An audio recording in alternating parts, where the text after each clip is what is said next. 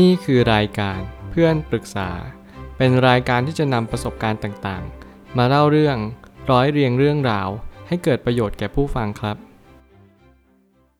สวัสดีครับผมแอดมินเพจเพื่อนปรึกษาครับ วันนี้ผมอยากจะมาชวนคุยเรื่อง คุณครูให้จับคู่ตามเลขคู่เลขคี่ แล้วสรุปเราก็เข้ากับเพื่อนใหม่ไม่ได้ทำยังไงดี มีคนมาปรึกษาว่า สวัสดีค่ะ คือหนูว่าเป็นคนขี้น้อยใจ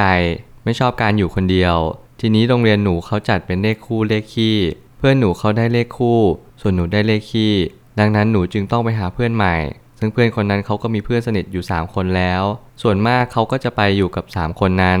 หนูเลยมีความรู้สึกว่ามันน้อยใจอะ่ะ คือเขาไม่ค่อยสนใจหนูเลยค่ะ หนูควรทำยังไงดีอะคะ หนูไม่ชอบการอยู่คนเดียวเลยค่ะ เรื่องราวนี้กำลังมาบอกอะไรบางอย่างกับเรา ให้เราเรียนรู้แล้วก็ตั้งตัว รับมือกับการเปลี่ยนแปลง แน่นอนว่าการจับคู่เลขคู่เลขคี่เนี่ยมีมานานมาก ซึ่งเราก็เรียนรู้จากการที่ เราจับคู่แล้วก็เป็นเพื่อนกันจากการมีเลขเหล่านี้นั่นแหละ แต่ในความเป็นจริงก็คือเราเรียนรู้หรือเปล่าว่าชีวิตนั้นไม่ใช่1บวก1เท่ากับ 2 บางครั้งชีวิตอาจจะเป็น1บวก1เท่ากับ 3 ซึ่งการที่เราจับคู่กับเพื่อนคนนี้ อาจจะเป็นดอทต่อไปในอนาคตก็ได้ว่า เราเรียนรู้จากอดีตที่ผ่านมา บางครั้งที่เรารู้จักกับเพื่อนคนนี้ เพราะว่าเพื่อนคนนั้นหรือเพื่อนคนนู้นนั่นเอง ผมมันตั้งคำถามขึ้นมาว่า เปลี่ยนวิกฤตเป็นโอกาสสำหรับเราดูดีไหม ลองเปลี่ยนเป็นการที่เพื่อนเขาไม่ค่อยเข้ามาหาเรา ให้เราเข้าไปหาเพื่อนแทน แน่นอนว่าบางครั้งเนี่ยเราอาจจะอยู่ในจุดจุดเดิม จนเราลืมไปว่า สิ่งที่สำคัญที่สุดก็คือ เราลองเปลี่ยนเป็นการเข้าหาเพื่อน หลายครั้งเราติดอยู่กรอบเดิมๆติดอยู่ในความคิดเดิมๆว่า เพื่อนไม่ยอมเข้ามาหาเราเลย จะทำยังไงดี สิ่งที่เราต้องทำอย่างแรกเลยก็คือ เราต้องเรียนรู้ว่าเพื่อนบางคนเขาอาจจะเป็น introvert เป็นคนเก็บตัวเงียบๆไม่ค่อยสูงสิงกับใคร ไม่เหมือนกับเพื่อนที่เป็น extrovert ที่เขาค่อนข้างแสดงออก มีความเป็นกันเอง และเขาก็มักจะคุยเก่งช่างพูดช่างจาสิ่งเหล่านี้เป็นสิ่งที่เราจะต้องรู้ให้ได้ว่าแต่ละคนไม่เหมือนกันบางทีเราอาจจะต้องปรับตัวแล้วก็เข้าไปหาเพื่อนที่พูดน้อยบางก็ได้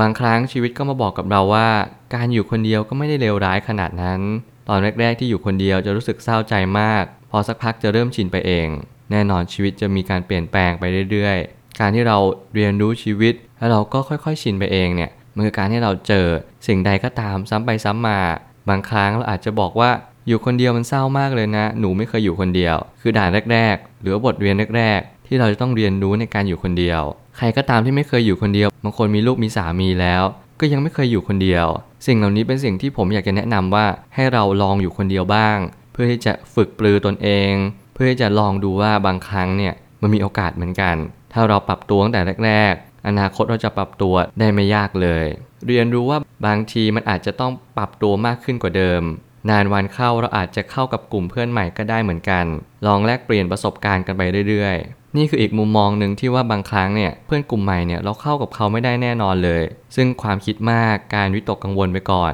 ไม่ช่วยอะไร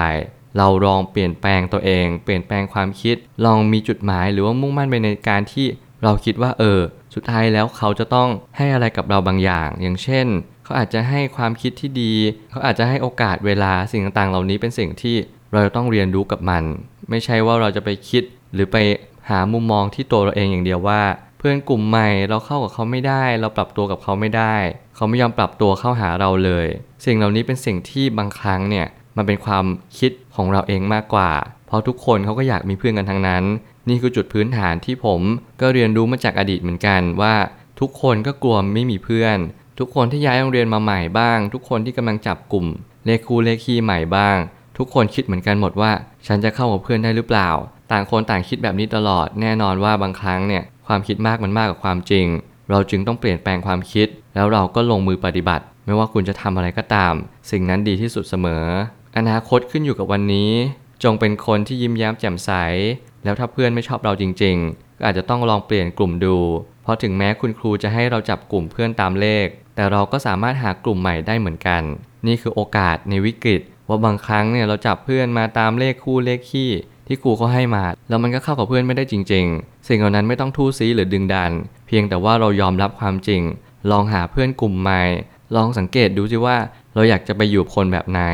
เราอยากจะเป็นคนตั้งใจเรียนไหม หรือว่าเราอยากจะเป็นคนที่ชอบเล่น ชอบคุย ชอบเมาส์ สิ่งเหล่านี้เราสามารถเลือกได้เลย ซึ่งผมก็แน่ใจว่าทุกคนก็น่าจะเลือกตามสิ่งที่จริตตัวเองเป็น ไม่ต้องห่วงไม่ต้องกลัว ตอนนี้อาจจะยังไม่มีอะไรอันตรายมาก เพียงแต่ว่าอนาคตเนี่ย ถ้าเกิดสมมติว่าเขาเดินทางผิด เราก็ควรที่จะหลีกเว้นแล้วก็เบี่ยงเบนความคิดตรงนั้นบ้าง เพื่อให้เราจะเลือกเพื่อน แล้วก็เลือกอนาคตที่สดใสมากยิ่งขึ้น สุดท้ายนี้ประสบการณ์ของชีวิตในวัยเด็ก คือประสบการณ์ที่ล้ำค่าที่สุดในชีวิต มันล่วงเลยผ่านมา แล้วมันไม่กลับไปเป็นเหมือนเดิมอีกแล้ว คุณครูชอบพูดว่าวัยเรียนเป็นวัยที่สนุกสนานที่สุดแล้ว ให้จดจำคำเหล่านี้ไว้ ซึ่งผมก็กล้ายืนยันว่าคำนี้เป็นคำจริง